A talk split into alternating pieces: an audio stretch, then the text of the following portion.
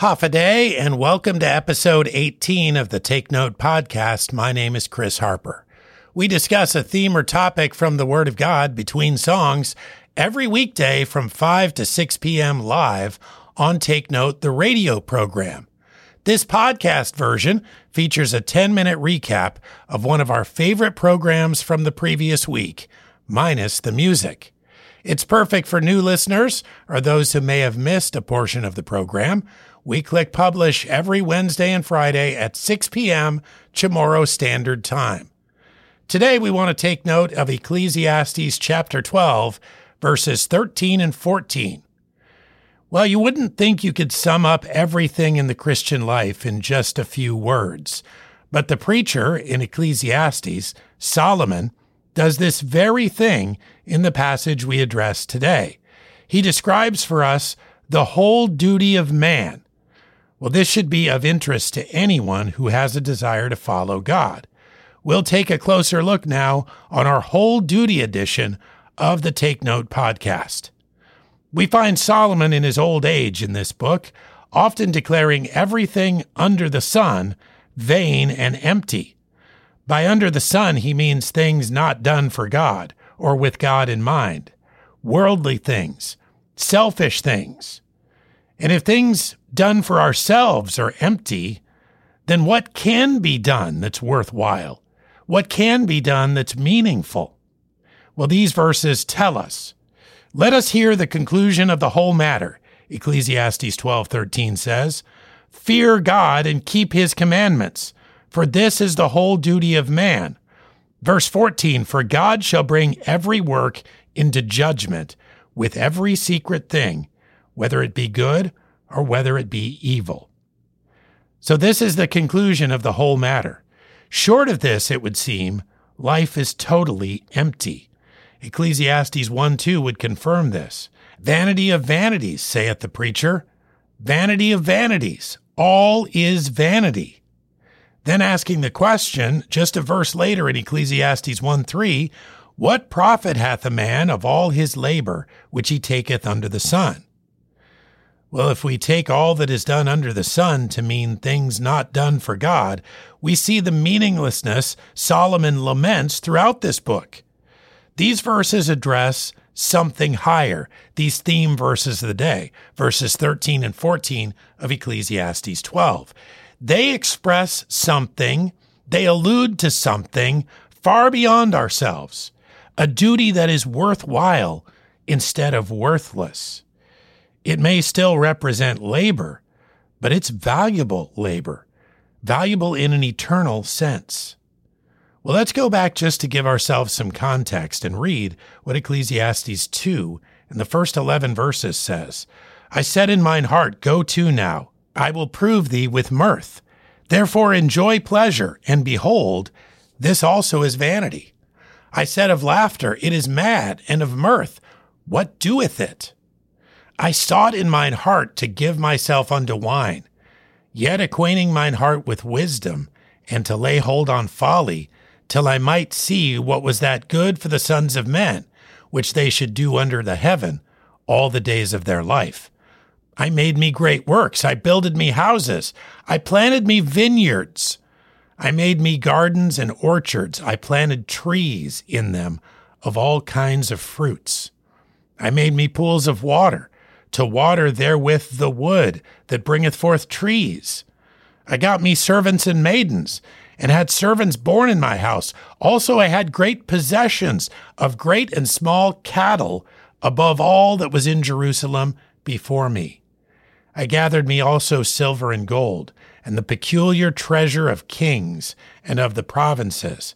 I gat me men singers and women singers, and the delights of the sons of men as musical instruments, and that of all sorts. So I was great, and increased more than all that were before me in Jerusalem. Also my wisdom remained with me, and whatsoever mine eyes desired I kept not from them. I withheld not my heart from any joy, for my heart rejoiced in all my labor, and this was my portion of all my labor. Then I looked on all the works that my hands had wrought, and on the labor that I labored to do, and behold, all was vanity and vexation of spirit, and there was no profit under the sun. There is very little that Solomon has not experienced. No pleasure was withheld from him, no possessions, no experiences, no accomplishments, no accolades. But they were empty. They left him empty. Today's theme verses are his final conclusion, though, and they are not empty. They are able to fill to overflowing. The first of which, to fear God. And this is not a new requirement. Proverbs 1:7, the first part of the verse said, "The fear of the Lord is the beginning of knowledge." Psalm 112:1, the end of that verse said, "Blessed is the man that feareth the Lord, that delighteth greatly in his commandments." Fear is an Old Testament designation for true piety. It is fear conjoined with love and hope. It is reverence. It's to know who God is, to have an understanding of him. The fear of the Lord is found, though, by searching the Scriptures, having a comprehensively scriptural concept of God. Proverbs 2:3-5. "Yea, if thou criest after knowledge, and liftest up thy voice for understanding, if thou seekest her as silver, and searchest for her as for hid treasures, then shalt thou understand the fear of the Lord, and find the knowledge of God." Well, do we not have a fear of God? No doubt it's because we do not understand scripturally who he is. Failing to fear him is failing to have proper respect, proper reverence for him. It's failing to know who he is, and consequently, failing to know who we are. And if we have a proper view of him and a proper view of ourselves, how could we not fail to devote ourselves to him, to love him, and to commit to him? Well, that's the next part of our whole duty, and that is to keep his commandments.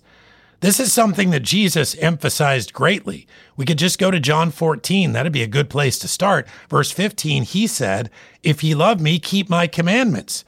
Jesus also said in verse 21 of that same chapter, "He that hath my commandments and keepeth them, he it is that loveth me.